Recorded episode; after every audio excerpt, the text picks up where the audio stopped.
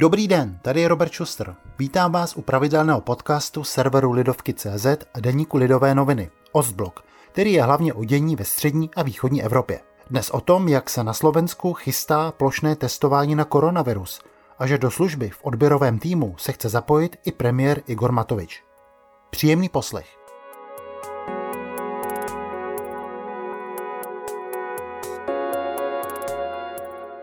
Slovensko přestalo být v minulých týdnech ostrůvkem uprostřed Evropy, jemuž se koronavirus zázračně vyhýbal. Pozitivní čísla z jara, kdy se počty denně nakažených pohybovaly v jednotkách nebo maximálně desítkách, jsou jako vzpomínky na zlaté časy. Aspoň ve srovnání s tím, čemu země čelí nyní. Vláda premiéra Igora Matoviče proto chce plošně otestovat všechny občany Slovenska. Rychlotesty mají během 15 minut odhalit, jestli je někdo pozitivní nebo negativní.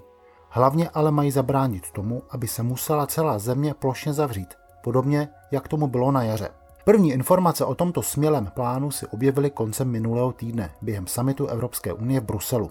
A jak to bývá jeho zvykem, pochlubil se tím premiér Matovič okamžitě na svém facebookovém profilu. Nezapomněl dodat, že když dostal příslušnou zprávu, jedal právě s německou kancléřkou Angelou Merkelovou. A ta ho prý za plánované testování pochválila. Jenomže premiérova vyjádření na sociálních sítích sledují i jinde, například v prezidentském paláci v Bratislavě. Z jeho útrop ovšem za to pochvala nepřišla. Spíš naopak rýpnutí si ve smyslu, jestli je dobré, aby o tak zásadní otázce, jakou je plošné testování veškerého obyvatelstva, se jako první dozvěděla německá kancléřka a teprve pak hlava vlastního státu.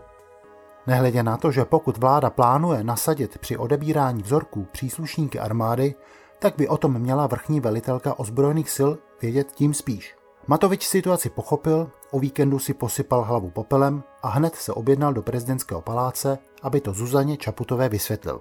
Mezitím dostali vládní plány na plošné testování konkrétnější podobu.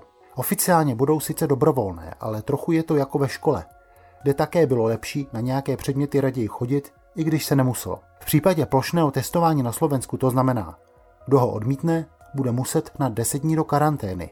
V případě, že ji poruší, mu hrozí pokuta do výše 1659 eur.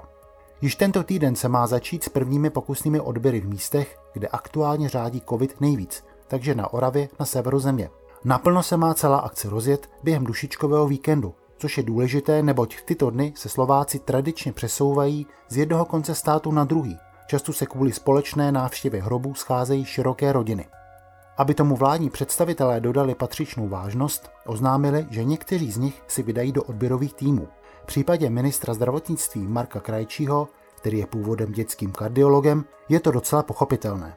Ale účast na odebírání oznámil i premiér Matovič, který prý bude vyplňovat formuláře. Takže se dočkáme nějaký selfieček premiéra v ochranném obleku s těmi, co už mají odběr za sebou? Budou se před odběrovým místem s premiérem tvořit dlouhé fronty fanoušků, co si pak řeknou i o podpis na roušku? Od Igora Matoviče se to jistě brzy dozvíme.